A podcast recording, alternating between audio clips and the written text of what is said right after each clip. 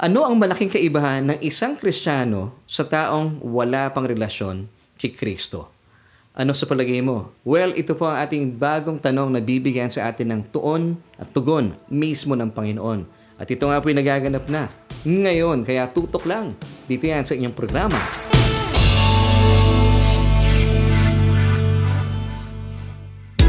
Hello, kumusta po kayo? Isang mapagpala at mabiyayang gabi po ang aking pagbati sa bawat isa po sa atin.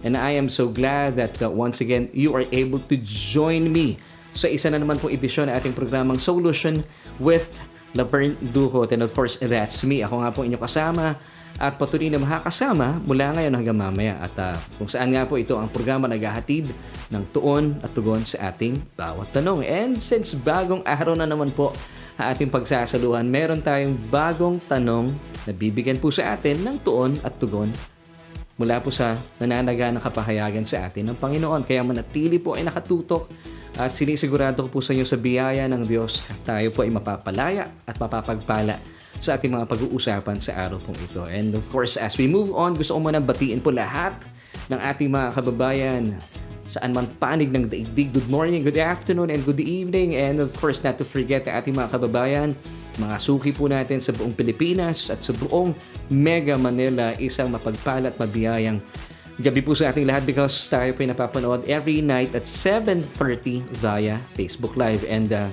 if ever kayo po ay nakatutok ngayon on Facebook, please don't forget to like and follow us sa ating uh, Facebook page, Solution with Laverne Ducot. And kung kayo naman po ay ka-jamming namin at nakatutok ngayon at nanonood via our YouTube channel, consider subscribing kung hindi pa po kayo nakakapag-subscribe.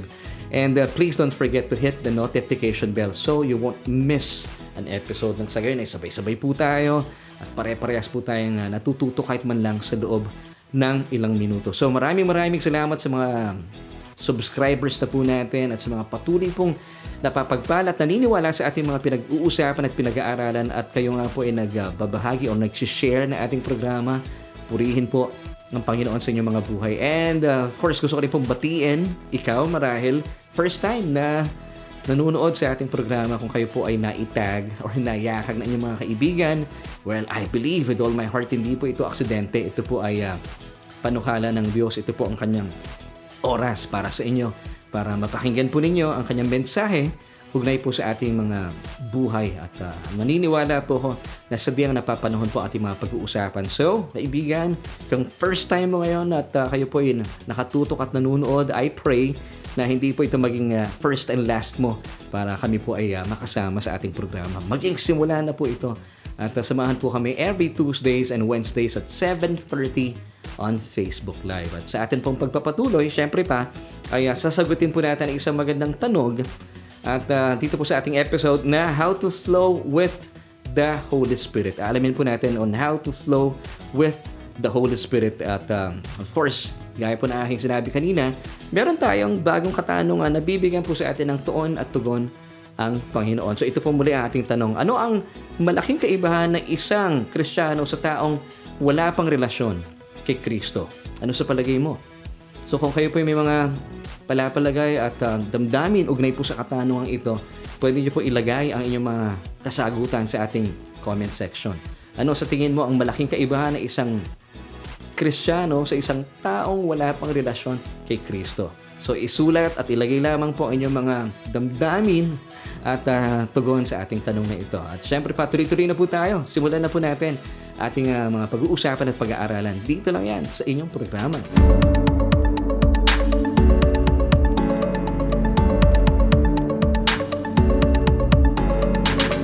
Napag-isip-isip po na ba kung uh, paano mababago ang inyong buhay at uh, kung paano po tayo makakaiwas sa mga disappointment and uh, discouragements ng buhay? Kung tayo po ay uh, susunod po sa napakagandang panukala po sa atin ng Diyos. Kung sa bawat araw, you would only flow with the Holy Spirit. Now, ano po ibig sabihin ng flow with the Holy Spirit? Ito po ay pagsang-ayon sa kanyang plano at uh, panuntunan para sa ating mga buhay. Nang sa gayon, hindi po tayo na-disappoint or na-discourage sa ating mga buhay. Kasi pag sinabi po natin disappointment, meron pong uh, magandang appointment sa atin ng Diyos. For example, ang naisin po niya na tahakin natin na landas ay patungo sa kanan.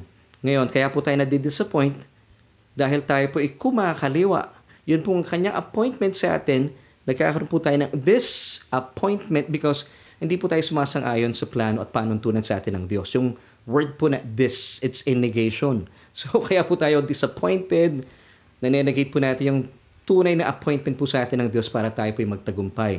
Ngayon din po kaya tayo na-discourage because imbes na makita po natin na mas maganda yung plano ng Diyos para sa atin, eh mas pinipilit pa rin po natin yung gusto natin mangyari. So, pangkaraniwan, hindi po natin nararanasan yung pag-flow with the Holy Spirit. So, bilang mananampalataya, kung uh, tayo po ay sensitive sa panuntunan sa atin ng Diyos. Of course, nasa atin po ang banal na Espiritu ng Diyos, sa ating born-again spirit, you have to be conscious about itong uh, bago mong estado. Bilang isang mananampalataya, ikaw isa ng bagong nilalang. Yes, it's true. Bilang isang mananampalataya, di ba sabi po ng 2 Corinthians chapter 5, verse 17, Therefore, if any man, ikaw yan, who is in Christ, he is a new creation. All things, yung iyong lumang sarili, have passed away. Crucified with Christ, died with Christ, buried with Christ. So, ikaw na ngayon ay isang bagong species, bagong nilalang. And uh, you have to be conscious that all things have become new. So, bilang isang bagong nilalang, ang, ang bago po sa inyo ngayon, hindi na po kayo kagaya nung dating ikaw, na talagang ikaw ang nangunguna sa iyong buhay, ito yung gusto mo mangyari, dapat masunod. At kapag hindi nangyayari, naiinis ka, nagagalit ka, pinapagalitan mo lahat ng mga kasama mo sa bahay. Ngayon po, iba na. Iba ka nang nilalang. Ikaw ngayon, para maiwasan po natin ang mga disappointment at mga discouragement sa buhay, tayo po ay sensitive na sa panuntunan at uh, sa agos para sa atin ng banal na spirito. And this is flowing with the Holy Spirit. Gaya po ng mga pagkakataon sa buhay natin, may mga pagkakataon tayo po ay nagkakaroon ng disease. Di ba? Yung word po na ease, tayo po ay uh, ease. Easy yung buhay.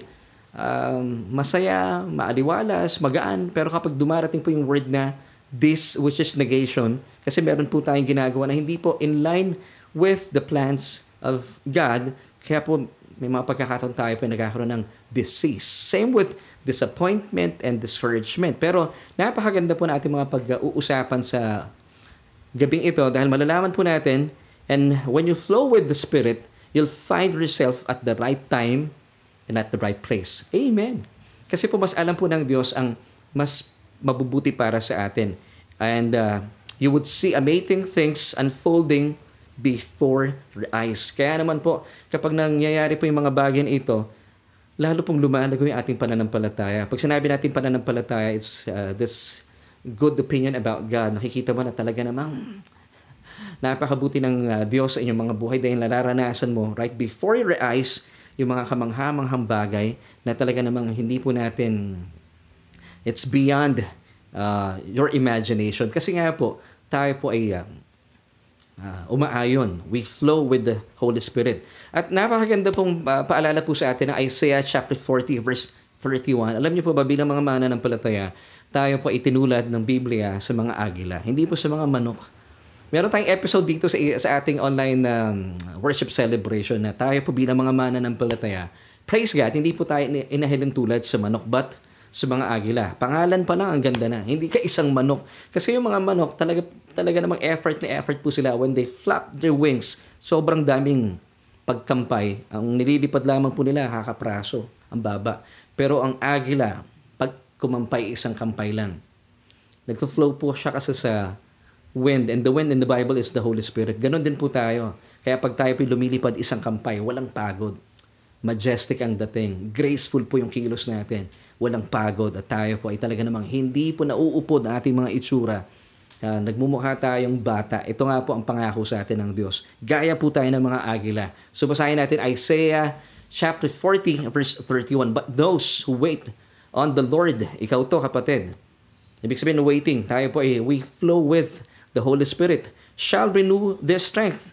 They shall mount up with wings like eagles. They shall run and not be weary they shall walk and not faint. So mga kapatid, this is you. So you have to be conscious about your truest identity, which is now in Christ. So wala na po yung dating ikaw. So, amen. So, sabi mo sa sarili mo, ako isa ng bagong nilalang. Hindi na ako yung dating manok na talaga naman punong-puno ng effort at pagod na pagod. Ikaw ngayon ay isa ng agila. Tinitingala kasi ang taas ng lipad ng agila. At ang agila po, hindi kagaya ng manok, kinakain. Ang agila, kumakain ng kanyang mga problema. Amen. This is you, kapatid. So in everything we do, in every decision we make, you have to flow with the Spirit. So, ngayon po pag-uusapan natin, paano tayo mag-flow with the Spirit? Kasi po kaya natin pinag-uusapan ito because I believe na marami pong tao sa ngayon, ginagawa po natin usually talaga. Ano? And I believe naman, talagang valid naman yung reason. Kaya maraming tao ngayon ang malungkot, depressed. Pero bilang mananampalataya, wag po natin gamiting excuse yung pandemya. Ito po yung kakaiba po sa atin bilang mananampalataya. Na dapat, hindi po tayo nanlulupaypay, nanlulumo. Tayo nga po ang posture natin nakatingala. Kagaya po na pinag-usapan natin kahapon, when these things happen, sabi ng Luke chapter 21 verse 28, dapat po yung ating mga ulo ay nakatingala.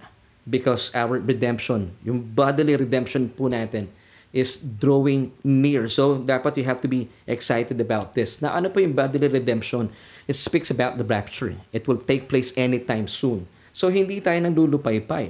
So, bakit? Because bilang mananampalataya, ito po dapat yung nakikita sa atin na distinct na character kumpara po sa mga tao sa mundo. Bakit yung mundo po ay malungkot, nalulupaypay, pero tayo, kahit may pandemya, taglay po natin yung kagalahan, yung kalakasan. Because hindi po tayo kagaya ng mga tao sa mundo, mga manok, kumakampay, gamit po yung kanilang lakas.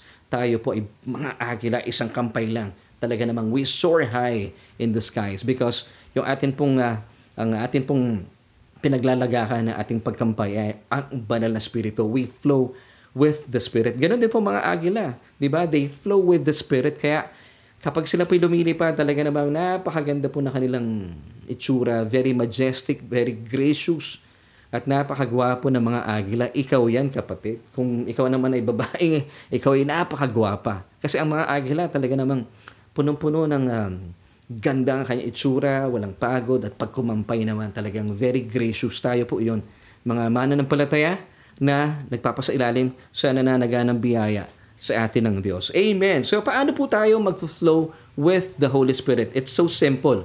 Una sa lahat, kung meron po tayong mga kalituhan sa buhay, dapat po tayo ay um, lumapit at magtanong sa Banal na Espiritu. So kung meron po kayong kalituhan sa inyong bawat pagpapasya, pinakasimpleng ginagawa po ng isang mananampalataya para hindi po tayo nag-worry, hindi po tayo natataranta, hindi tayo yung tipo ng mga taong talaga namang ay uh, desperado, hindi po.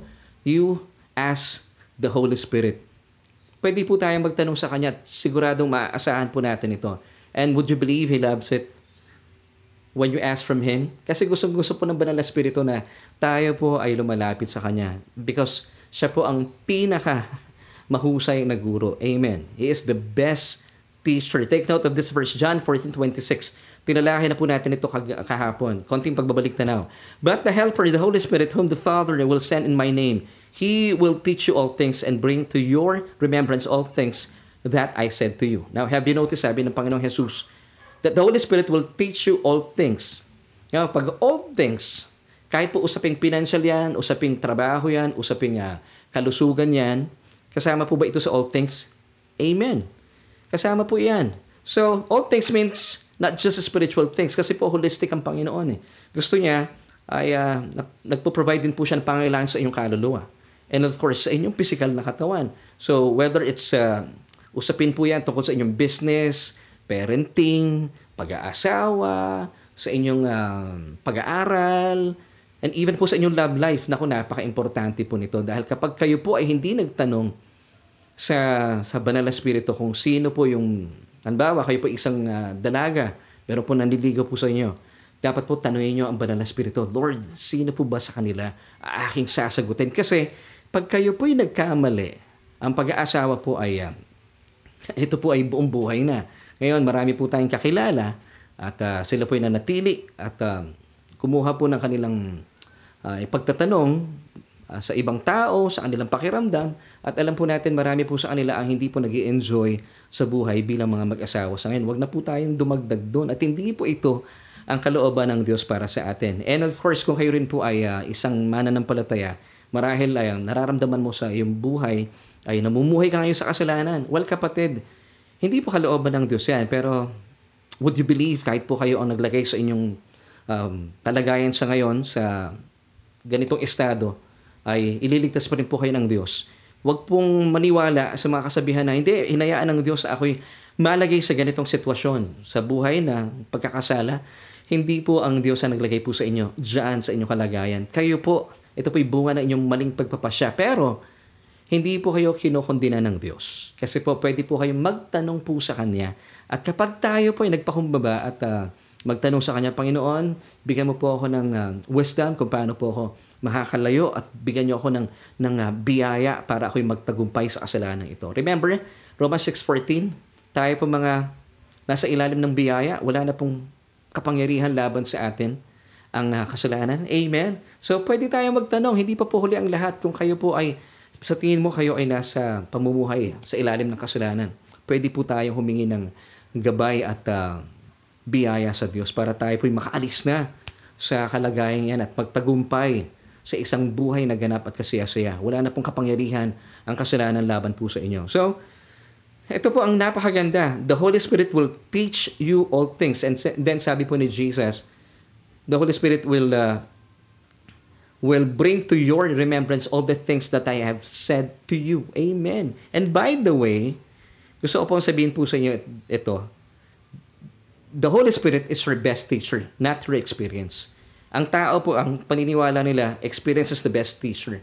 Well, hindi po itong sinasabi ng Biblia. Ngayon, kung kayo po ay isang unbeliever, mananatili po kayo sa inyong kakayahan. That's experience. Pero, kung kayo po isang mana ng palataya, bakit po pahihintayan ng karanasan? Ikaw ay magkakamali, then matututo. Bakit hindi na po natin gawin yung mas madaling paraan?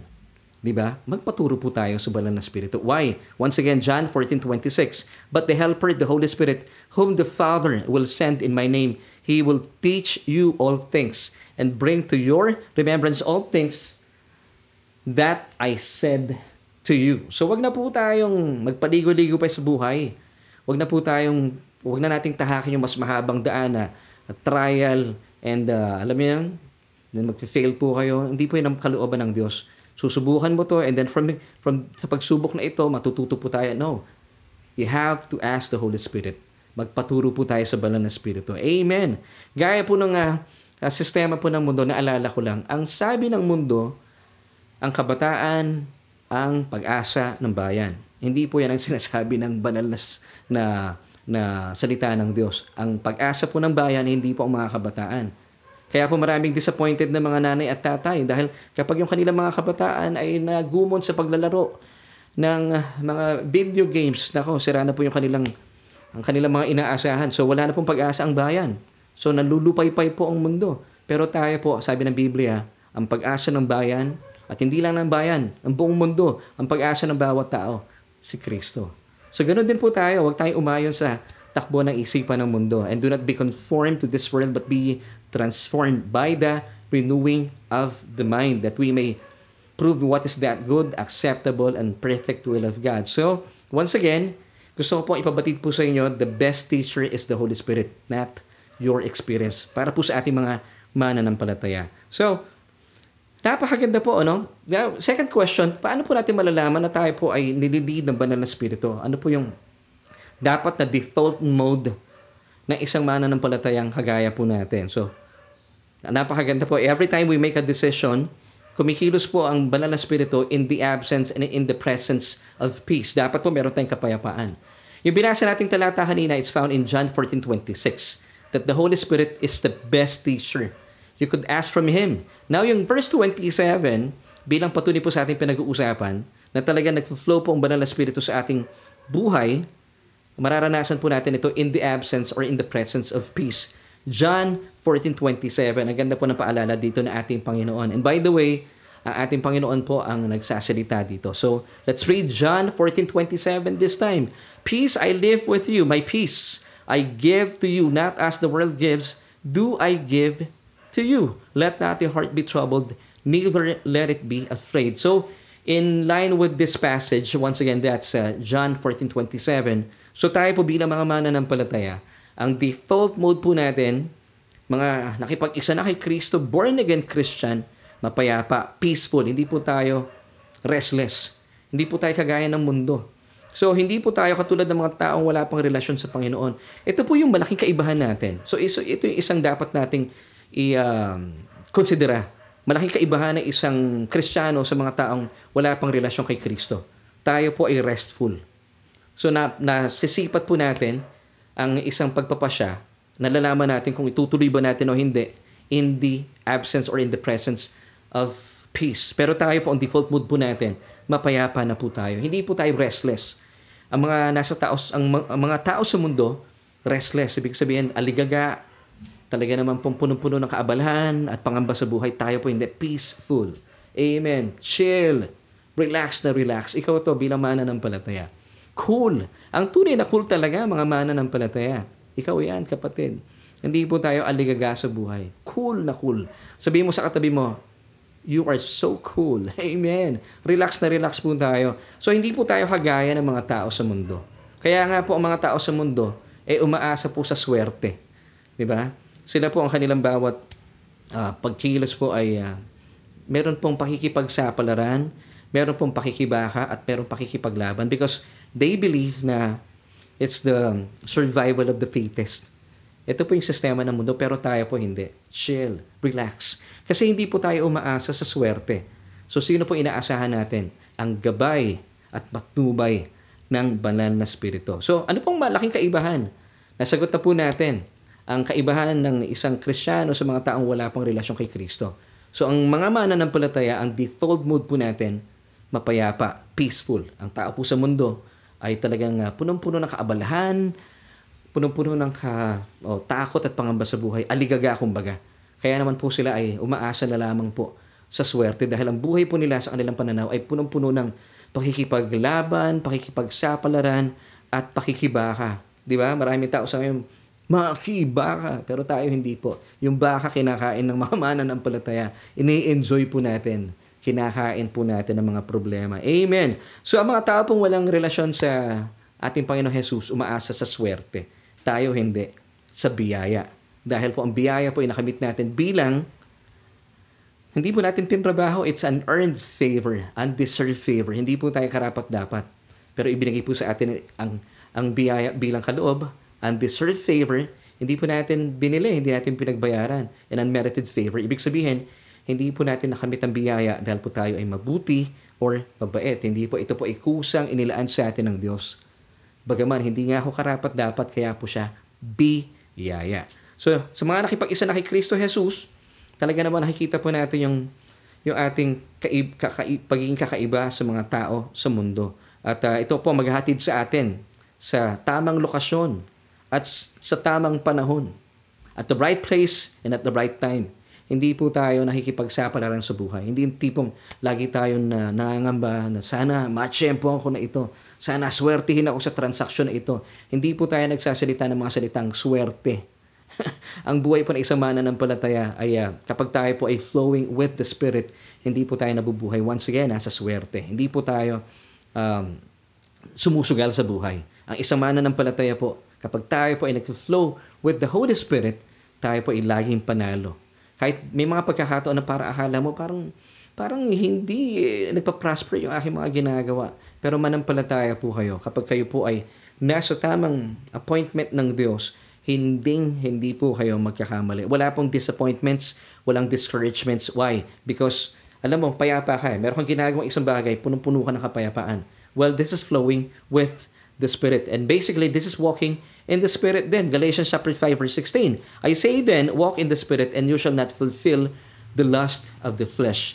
Kaya po tayo mga mananampalatayang umaasa sa gabay at patnubay ng banal na Espiritu ay hindi po alipin ng um, hilig ng laman. Hindi po tayo yung tipong uh, uh, gumagawa ng mga bagay na hindi po sangayon sa panuntunan at kalooban ng Diyos. Kaya po wala tayong guilt feelings, di ba? Tayo po ay meron pong maayos at mapayapang puso. Amen. So the Holy Spirit leads us on the wavelength of peace. Every time we make a decision, nararamdaman mo meron kang kapayapaan. Even po sa pang, pagbili ng mga bagay-bagay, ako po ay I always ask the Holy Spirit, kami po dito sa bahay, Kahit po maliliit na item po yan. Lalo tigit, ha? yung mga pagbili po ng malalaking uh, mga properties, bibili kayo ng kotse, you ask the Holy Spirit. Now, paano po niyo malalaman kung ito po ay leading sa inyo ng Holy Spirit? Well, the Holy Spirit teaches us on the wavelength of peace because ang default mode po natin, mga mananampalataya, ay peaceful. Kung wala po kayong peace sa inyong mga bibilihin o mga taong um, magiging katransaction o mga taong magiging kasosyo sa negosyo, ay uh, would encourage you, huwag nyo na po ituloy ang inyong mga plano sa inyong um, buhay na yan. Kasi maghahatid po yan sa inyong mga problema at uh, hindi po kayo magkakaroon ng kapayapaan. Now, the Holy Spirit once again leads us on the wavelength of peace. And as a child of God, bilang isang mananampalataya, ang default mode po natin, peaceful. Hindi po tayo restless. Hindi po tayo nagde-decide based on excitement. Kasi marami ganyan mananampalataya. Excited lang. Tapos mamaya bagsak na naman, disappointed na naman. Hindi po tayo nagde-decide based on pressure or stress. Ibang tipong napapagod ka na. And then you have to decide. O sige na nga, gagawin ko na. Na kapag may uh, transaction po kayo, let me give you an example. Halimbawa, meron pong salesman kayong kausap at uh, pinipilit po kayo sa isang bagay na gusto nyo nang bilhin, gusto mo pero parang pakiramdam mo wala kang kapayapaan and then sabi ng salesman sa'yo, Sir, bilhin nyo na po ito agad-agad. Nako, last uh, pair na po ito. Meron ako mga ganitong transaction eh. Wala na po nito talagang last uh, day po ng sale namin. Gawin nyo na yun. Sir, naku sir, nako, magsisisi po kayo. And then, napipressure po kayo, na-stress kayo. At uh, dahil dito, ay hindi ka na tuloy nagkakaroon ng pagkakataon manalangin kasi pinipressure ka na nung kausap mo. Well, basically, ang linaw po, napakadali po nating mat, mapagtanto. Ito po ba ay uh, gabay at patubay na banal na spirito? Well, basically, hindi po. Kasi na-stress po kayo eh. At kayo po napipressure. Once again, tayo po, ang default mode po natin ay peaceful. Hindi po tayo restless. Hindi po tayo nagde-decide based on excitement or based on pressure and stress. May mga pagkakataon, ganito rin po ako before. Kaya pag nabili ko na yung item na yon, mamaya nagsisisi na ako, sabi ko, hindi ko nabili. And then, praise God, tinuruan ako ng Panginoon, pwede pala tayo magtanong sa banal na spirito, Lord, dapat ko bang bilhin po ito? Ngayon, pag wala po tayong kapayapaan, at nawawala yung kapayapaan mo, kanina mapayapa ka, no? nakita mo yung item na yun, biglang hindi ka mapalagay, aligaga ka. Well, I suggest, I encourage you, Huwag mo nang ituloy yung balak mo. Or kung meron ka mga ka-business transaction, huwag mo nang ituloy. Nararamdaman mo tuloy parang, parang may scratchy feeling eh. Well, ito po ang meron tayo bilang mga mana ng palataya. So number two, ito yung malaking kaibahan natin. Tinuturuan po tayo ng uh, banal na spirito mag-decide properly para hindi po tayo magsisi. Ano po yung ikalawa? So, meron pong uh, yung kapayapaan po sa atin ay nawawala po ito kapag meron kang, pag nararamdaman mo nawawala ng kapayapaan sa puso mo, at gusto mong bilhin po ito, huwag mo na ituloy. So ito po yung meron tayong biyaya na kaloob po sa atin ng Diyos na wala po ang mga tao sa mundo. So kung meron po kayong mga transaksyon na pinipilit po kayo, ini-stress kayo, pinipressure kayo, huwag nyo nang ituloy. Kasi sigurado po, yan po maghahatid po sa inyo sa isang malaking problema. Kasi po ayaw ng Diyos na ang kanyang mga anak po ay nai-stress or nape-pressure. Kasi po ayaw po niya na tayo po nagde-decide on excitement. Hindi po, dapat pinag-iisipan po ito at tinatanong po natin ang banal na spirito. Now, kung meron po kayong kapayapaan sa inyong mga uh, business transactions, well, go for it. At uh, hindi po kayo pababayaan ng Diyos. Kasi po, dito po nangungusap sa atin ang banal na spirito. So, yun po ikalawang malaking kaibahan po natin bilang mga mana ng palataya bilang mga Krisyano sa mga tao sa mundo. 2 Timothy chapter 1 verse 7 For God has not given us a spirit of fear, but of power and of love and of a sound mind. Hindi yung tipong pag meron kang bibiling property or itong item na ito, medyo, alam mo, bigla kang kinabahan. Hindi po galing sa Diyos yun. Now, gusto ko pong bigyan po ng um, pansin po ito kasi, ang, of course, alam natin, for God has not given us a spirit of fear, but of power and of love. Ano itong sound mind? Gusto ko pong bigyan po ito ng tuon. Yung pong sound mind, bagaman ito ay two words, pero in the uh, Greek text, it's just one word. So basahin po natin once again.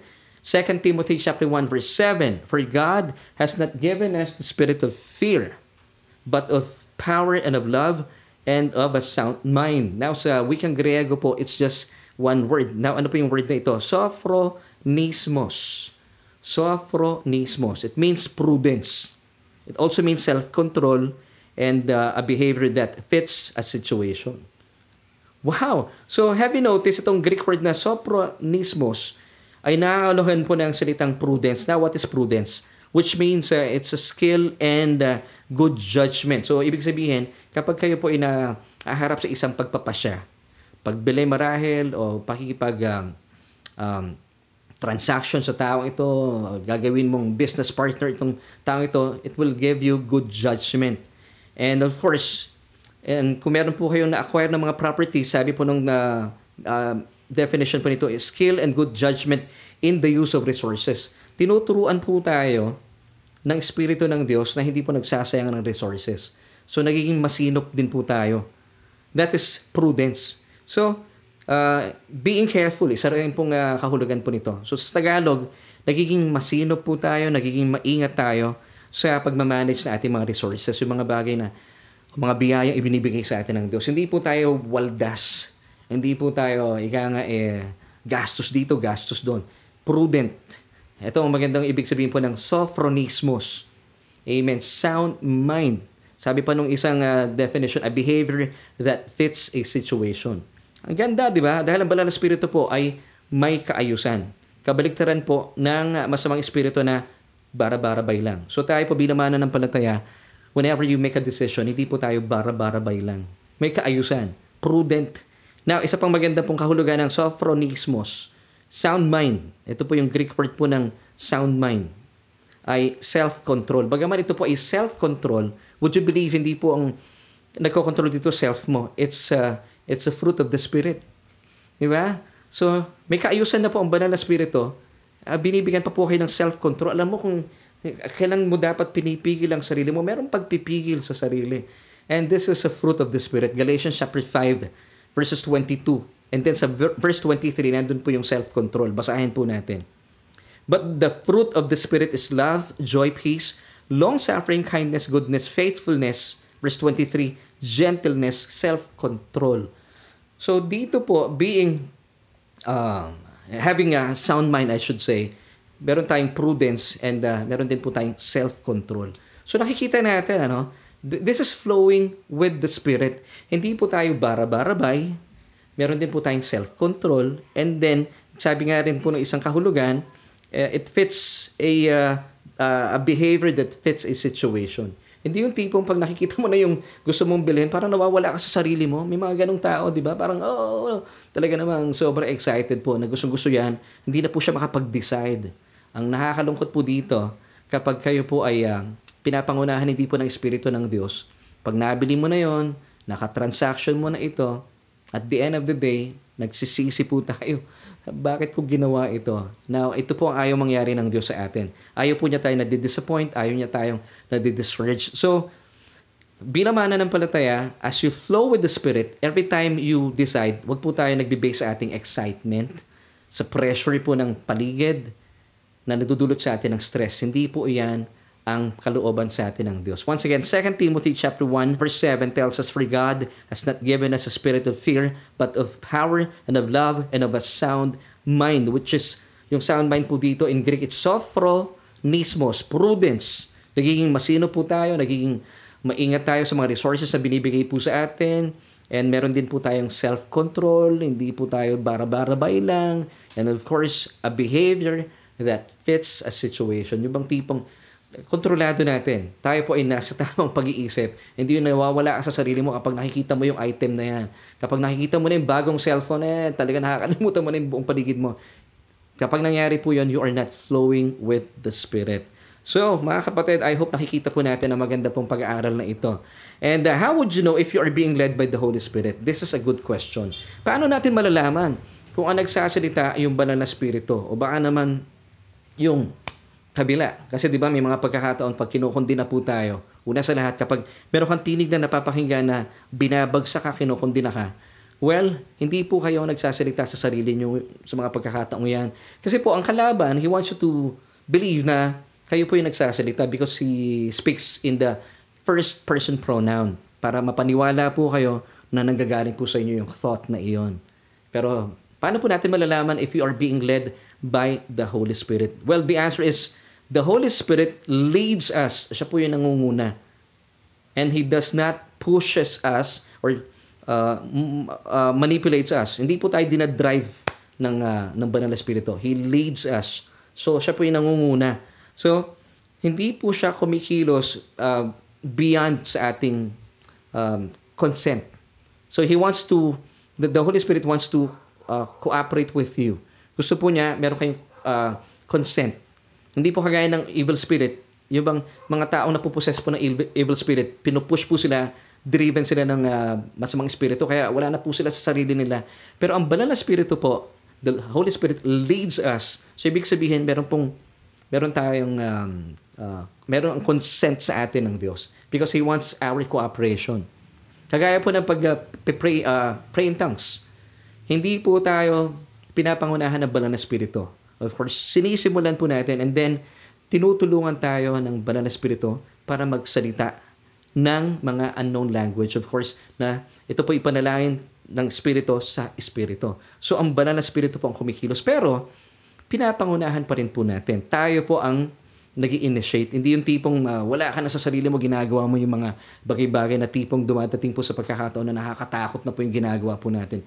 Hindi po ganun kumilos ang banal na espiritu. So the Holy Spirit wants you to cooperate with Him and to flow with Him. Hindi po kayo pipilitin ng banal na spirito. Hindi po niya kayo ipupush. Hindi po niya kayo i-drive or i-manipulate. Hindi po gawain ng banal na spirito yun. He will just lead you. Of course, meron po tayong consent because He wants your cooperation. He wants to flow. He wants you to flow with Him.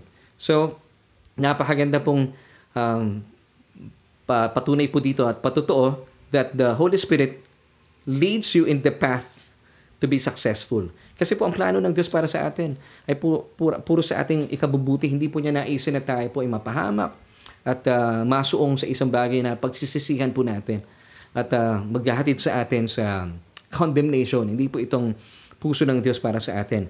Well, mga kapatid, marami po mga mananampalataya sa ngayon ang nagnanasang mapakinggan ng banal na spirito, ang tinig ng Diyos. Pero tayo po bilang mga mananampalataya, sa panahon po natin sa ngayon, wala na pong maliit na tinig ang banal na spirito na nangungusap.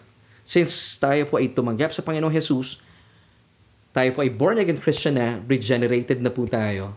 Yung ating pong born again spirit, narito po, nananahan ng banal na spirito. So wala na pong tinig, yung kagaya po ng ilan sa mga kapatiran natin, nakikinig ng tinig ng uh, banal na spirito. Wala na po iyon. Kung naki, napapakinggan mo ang tinig ng banal na spirito, wala pa sa iyo ang banal na spirito kasi tayo po, nangungusap na sa atin ang banal na spirito. Nasa sa atin na po siya. Nasa ating born again spirit. So meron po siyang prompting sa atin. Once again, paano natin malalaman kung tayo po nililid ng banal na spirito? In the absence or presence of peace. Gaya po na pinag-usapan natin kanina. Now, para po hindi tayo naririto sa ating mga napapakinggan, kailangan po nating maunawaan na nagsasalita po ang Diyos kapag tayo pinagbabasa ng kanyang salita at uh, nakikinig ng mensahe ng Ebanghelyo. Kasi paano natin i-confirm yung ating promptings, di ba?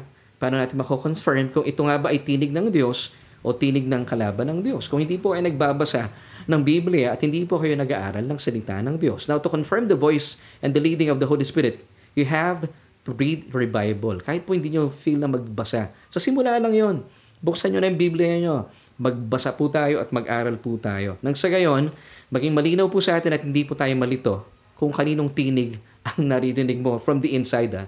Mga kapatid, hindi po siya mag, magsasalita from the outside. In the old law-keeping covenant, nagsasalita po ang Diyos from the outside because ang mga mananampalataya po kay Yahweh noong mga panahong yon, hindi po nananahan sa kanila magpakailanman in those days ang banal na spirito. Kapag sila po ay may mga assignments lang, yung mga propeta, the Holy Spirit was just on them And then pagkatapos po ng assignment na fulfill na po yung ipinapagawa sa kanila ng Diyos, lumilisan po ang banal na spirito. But in our case today, because of the finished work of Christ on the cross, ang banal na spirito sabi ng John 14:16, He will abide with us forever. Abide, stay. For how long? Forever. So, nasa sa atin na siya. You have to be conscious about this truth. So, paano po siya nangungusap?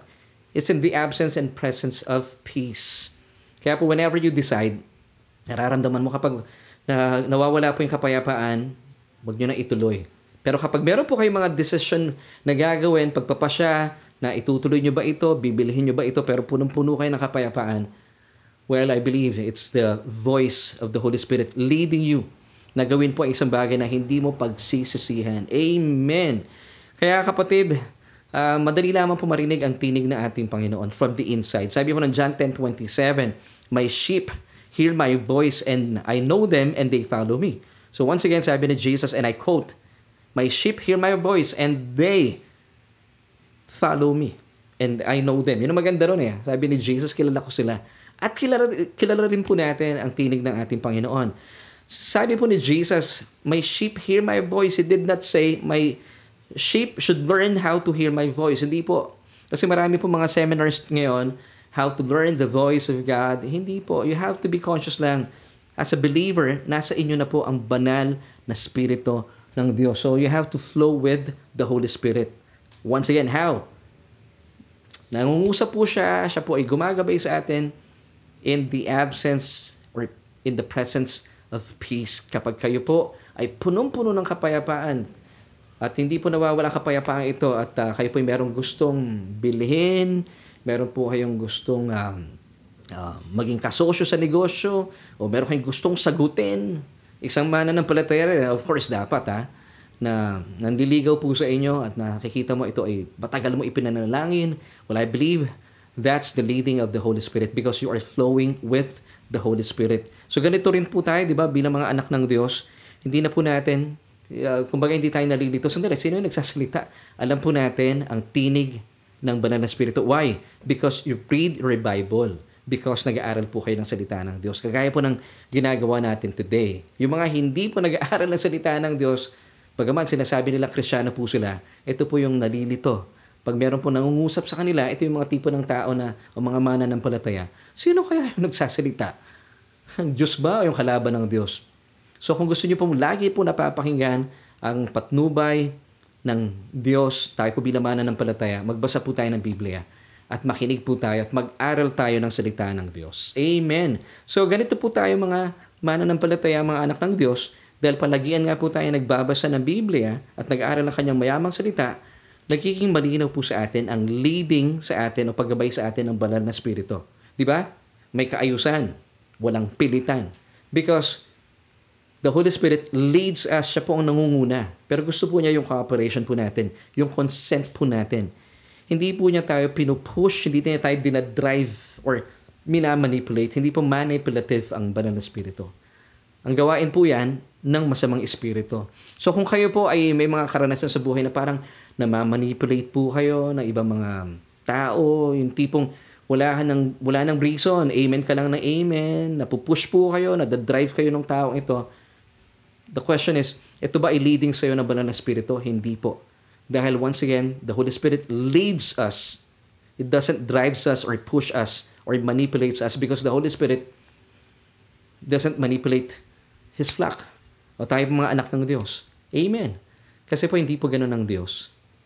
He wants your cooperation. He wants you to flow with Him. Gusto niya may kaayusan. Wala pong pilitan. Amen. So bilang pagtatapos, bigyan tugon na po natin ang ating tanong na itinanong kanina at uh, and uh, of course para magkaroon na po tayo ng tamang solution. So ito po muli ang ating katanungan. Ano yung malaking kaibahan ng isang Kristiyano sa taong wala pang relasyon kay Kristo? So ano na sa palagay mo? So tayo po bilang mga mananampalataya, napakaraming benefits. Amen tayo po ay talaga naman kapag tayo ay nag-flow with the Holy Spirit, naiiwasan po nating ma-disappoint, ma-discourage, at nakikita po natin mas magaan po ang mabuhay. Meron po tayong tamang pagpapasya, meron tayong prudence, merong uh, self-control, at uh, sa mga pagkakataon na tayo po ay nahaharap, sabihin na natin matinding pagpapasya ng buhay. Hindi po tayo umaasa sa ating kakayahan. Hindi po tayo umaasa sa kung kanino man Umaasa po tayo at pwede tayong magtanong sa banal na spirito.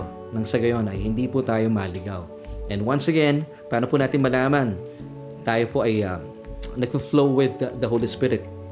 Kumikilos po siya in the absence or in the presence of peace. Ang default mode po natin bilang mga mana ng palataya, tayo po ay punong-puno ng kapayapaan. Hindi po tayo mga aligagang, mga nilalang, punong-puno ng pangamba at takot sa buhay. Hindi po. So anong malaking kaibahan ng isang Kristiyano kagaya mo sa taong wala pang relasyon kay Kristo? Ang mga taong wala pang relasyon kay Kristo ay umaasa lang sa swerte. Samantalang ikaw at ako na nakipag-isa na sa bugtong na anak ng Diyos ay umaasa lamang sa gabay at patnubay ng banal na spirito. So kung kayo po may mga tanong, pwede nyo po siyang tanungin. Because once again, John 14:26, He will teach you all things and put uh, bring into your remembrance, sabi ni Jesus, all the things that I have said to you.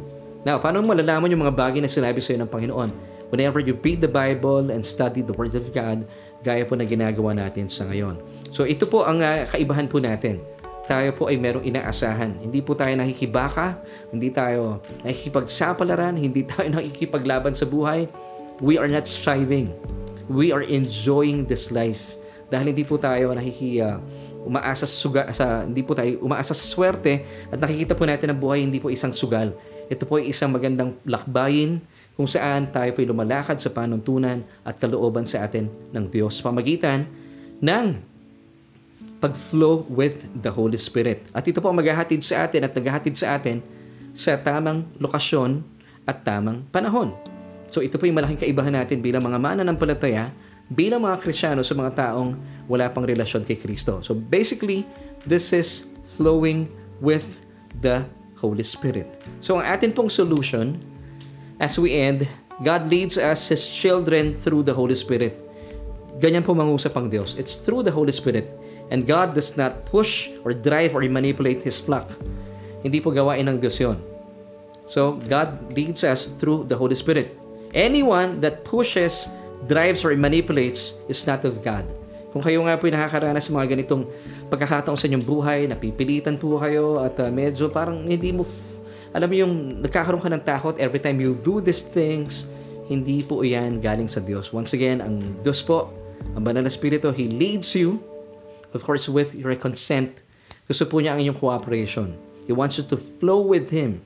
You have to believe Him na He wants the best for you. At uh, kapag tayo po ay sumunod sa Kanyang appointment, hindi po tayo magkakaroon ng disappointment. Amen? Kapag tayo po naniniwala na ma-encourage po tayo sa napakaganda niyang plano sa buhay natin, hindi hindi po tayo madi-discourage. At wala pong discouragement na mararanasan ang isang mananampalatayang kagaya mo. So whenever you make a decision, kapag ikaw ay nape-pressure o na-stress, hindi po ito leading ng banal na spirito. Dahil the Holy Spirit leads us, tayo mga believers, on the wavelength of peace. So tayo po, hindi po tayo nagde-decide as we end based on excitement, based on pressure or stress. Hindi po. The Holy Spirit teaches us on the wavelength of peace. Relax. Chill. Ito po tayo. Cool. Kaya kung may kalituhan, kalungkutan o takot man, huwag kang makibaka, makipagsapalaran sa buhay at makipaglaban gaya po ng ginagawa ng mundo. Hindi ikaw ito. Hindi ka rin dapat umaasa sa swerte because umasa tayo at magtanong sa banal na spirito nang sa gayon para hindi po tayo mapahamak, masaktan, at magkamali. And this is basically how you flow with the Holy Spirit. Amen. Hindi po ba napakabuti ng Diyos? Ang napakaganda po ng panukala niya sa atin, ng panuntunan niya. Nang sa gayon, maiwasan na po nating mapahamak, masaktan, at magkamali. Amen. Purihin po ang Panginoon sa ating uh, pag-aaral na ito. And of course, sa uh, panahong ito ay nais ko po kayong imbitahan. Kung kayo po ay uh, isang tao na nakita mo ang sarili mo, ang dami mo ng kapalpakan sa buhay at lahat na iyong bawat galaw, bawat kilos, at the end of the day, parang ikaw ay punong-puno ng pagsisisi, lagi mo kinukundina ang sarili mo dahil nagkamali ka ng desisyon, naghahatid sa iyo ng discouragement, ng disappointment sa buhay. Well, basically kapatid, kung kayo po'y walang relasyon sa bugtong na anak ng Diyos, these things will naturally happen kasi wala po tayong patnubay ng banal na spirito. Naisin po ng Diyos na tumalima po tayo, tumugon tayo sa kanyang paanyaya kasi the moment po na tinanggap natin ang kanyang bugtong na anak bilang ating Panginoon at sariling tagapagligtas, dito na po natin mararanasan yung tinatawag na regeneration or born again experience kung saan ang banal na spirito ng Diyos, ang banal na spirito po na pinag-uusapan natin, ang siyang mananahan at mananatili po sa inyong born again spirit na So siya po yung gagabay. Meron na pong gagabay. So you just have to be uh, sensitive para tayo po mag-flow with the Spirit. Pero basically today, nais ko po kayong imbitahan. Kung pagod na pagod na po kayo sa inyong buhay, of course, This will surely happen sa mga taong wala pong relasyon sa Diyos. Papapagod po kayo, mauupod po kayo. Pero tapos na po ang panahon para kayo po ay mapagod at uh, wasakin at sirain at pagnakawan ng kalaban. Tanggapin na po natin ang paanyaya sa atin ng Diyos. So, marahil ang tanong mo sa akin, Pastor, ano pong gagawin ko? Sabi po in Romans 10 verse 9 that if we confess with our mouth the Lord Jesus Christ and believe in our hearts that He was raised from the dead, kapatid, kapag tayo po inanalangin at sasamahan mo ako sa ating panalangin, maya-maya lamang, you shall be saved. Amen. Napakabuti po at napakasimple po ng panukala at uh, panuntunan ng Diyos. So all you have to do, pray with me, ano man po yung aking mga bibigkasin na panalangin. At sabihin niyo po ito, nagmumula sa inyong mga puso bilang pagsang-ayon sa paanyaya sa iyo ng Diyos. Pwede po ba yon? Hindi ba napakasimple lang, napakadali? So, ipag magpe-pray po tayo at lahat po ng aking mga bibigkasin na panalangin ay akuin po ninyo at damhin po ninyo ito po yung nagmumula sa inyong puso at tinatanggap niyo si Kristo bilang inyong Panginoon at tagapagligtas. Sabihin niyo po yung mga salitang ito, O Diyos, kinikilala ko po ang aking sarili, hiwalay kay Kristo Jesus, ay wala pong magagawa. Kinikilala ko, ako'y isang makasalanan at nangangailangan ng isang tagapagligtas. Kaya naman simula po sa oras na ito, tinatanggap ko si Kristo bilang aking Panginoon at sariling tagapagligtas. Dahil naniniwala po ako doon sa krus ng Kalbaryo, lahat ng aking mga kasalanan ay pinawi na, pinatawad na. Maraming salamat, aking Ama, sa buhay na walang hanggan na inaangkin ko at ibinigay mo na sa akin. Maraming salamat din po sa katotohanan ng aking pangalan ay nakasulat na sa aklat ng buhay. Amen. Kapatid, kung kayo po ay sumabay sa panalangin ito at ito po ay sinabi mo na nagmumula sa inyong mga puso, well, ito po ang pinakamainam na pagpapasya na ginawa mo sa iyong buhay. At umasa po kayo, kayo po ay kabilang na sa pamilya ng Ama. Congratulations! Kami po ay natutuwa para po sa inyo. And this time, gusto ko po ipanalangin ng mga kapatid natin. Marahil kayo po ay mananampalataya na, pero patuloy pa rin po kayo na disappoint na discourage because you are not flowing with the Holy Spirit. Kasi po, pangkaraniwan, nasusunod pa rin po yung inyong mga pagnanasa sa buhay. At kapag kayo po ay nanatili sa ganyang sistema, believing na, eh wala eh, ganito talaga ako, pastor eh. Ito yung ugali ko, hindi po dapat ganyan ang uh, takbo ng inyong isipan. You have to be established in this truth. Yung dating ikaw na nasusunod sa iyong buhay, patay na po iyon. Crucified with Christ, died with Christ, buried with Christ. Hindi na po siya babangon. Today, you are now a new creation para maiwasan na po yung mga disappointments na yan, discouragement sa buhay, sundin po natin. Pagpagabay po tayo sa patnubay ng banal na spirito nang sa gayon, maiwasan na po natin ma-discourage, ma-disappoint sa ating mga pagpapasyang ginagawa sa ating buhay. Anong sa gayon, maranasan din po natin ang masayang uh, at malusog na pakikipagrelasyon sa ating mga asawa, sa ating mga anak, sa ating mga kaopisina, sa ating mga churchmates, sa lahat po ng tao, kahit po yung mga taong hindi natutuwa sa atin. di ba? Pero wala po tayong uh, magagawa sa kanila kung ayaw nila sa atin. Basta ang mahalaga, alam ko na tayo po ay uh, sumusunod sa patnubay ng banal na Espiritu. Gusto ko po kayo ipag-pray.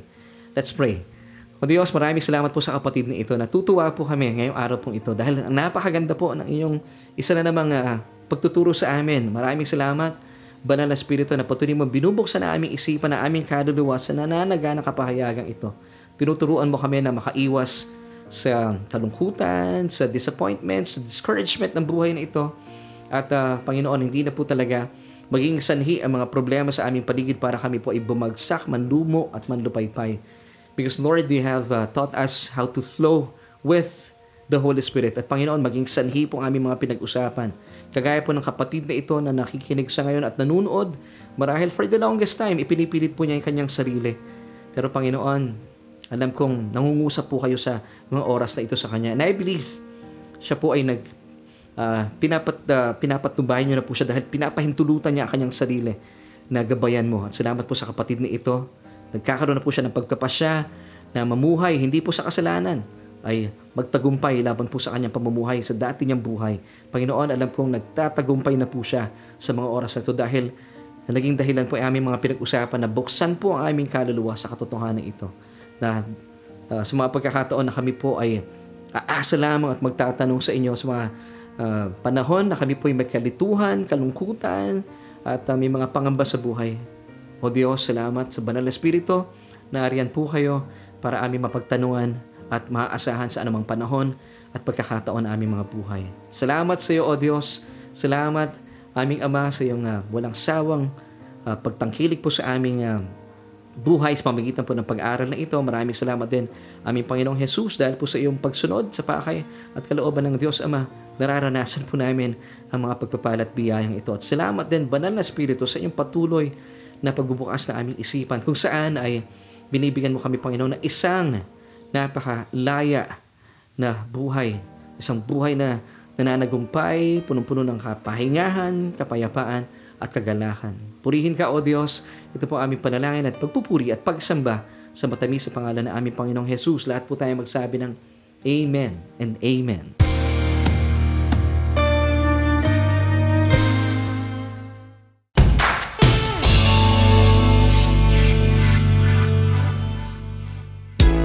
Maraming maraming salamat kaibigan for joining me once again. Dito po yan sa ating programang Solution with me and my name is Lafern Ducot at tayo po ay nasa huling ah, bahagi na ng ating programa. Hindi natin namamalayan. Alam niyo kung bakit? nag enjoy po kasi tayo sa nananaga ng kapahayagan ng salita ng Diyos. So, purihin po ang Panginoon at ah, salamat sa Kanya. Tayo po ay patuloy niyang tinuturuan. At tayo po ay ah, muli po magsasama-sama next week na dahil pansamantala tayo po ay wala munang programa ito mga darating na araw. Pero ako po ay nagpupuri sa Panginoon dahil patuloy niyo po kami sinasamahan at sa mga kaibigan po natin na napapagpala, naniniwala sa ating mga pinag-uusapan. Thank you so much po for sharing itong ating broadcast ng sa gayon. Mas malawak pa po at mas marami pang tao ang maaabot at malaman po nila ang ah, init ng pag-ibig at sakdal at dalisay na pagmamahal sa kanila ng Diyos sa pamagitan po ng ating pagbabahagi ng ating uh, Bible study online. Ito po ang ating programang Solution with Laverne Ducot kung saan ay hatid ay tugon sa ating bawat tanong. So muli po maraming maraming salamat po for joining us at dalayan ko po na kayo po ay napagpala sa ating mga pinag-usapan. Amen. Nananagumpay po tayo at bago po tayo matapos gusto ko muna pasalamatan ang ating mga kaibigan, mga ah, kasama po natin sa ministeryo, mga kasapakat po natin, mga umaagapay, well, kilala nyo po kung sino po kayo, mga naniniwala at sumusuporta po sa ating gawain at uh, kung bakit po nananatili po ang ating gawain. Maraming maraming salamat po sa inyo. Tayo po ipatungo na sa ikatlong taon na patuloy pong uh, pag-aaral online ng uh, salita ng Diyos dahil po kayo ay nagpapagamit at nagiging uh, pagpapala po sa ministeryo ng Solution with Laverne Ducot. At sa ngalan po ng aking buong pamilya, ang ministeryo pong ito ay um, nagpapasalamat dahil naniniwala po tayo na ang Diyos po ang nangungusap po sa inyo at kayo po ay talaga namang umaayon sa sa um, banal na spirito dahil uh, meron po kayong pagnanasa gaya po namin na ipahayag po natin ang nananaga ng kapahayagan ng biyaya ng Diyos na sadyang mapagpalaya. Hindi ko na po babanggitin kung sino-sino po kayo. Maraming maraming salamat po sa inyo mga kaagapay, mga kaibigan at mga kabalikat sa ating ministeryo. At uh, bilang pagtatapos, ay uh, nais po namin ihatid sa inyo ang 3 John chapter 1 verse 2 Beloved, ikaw yan I wish above all things that you may prosper, amen, and be in health, even as your soul prospers. Bye!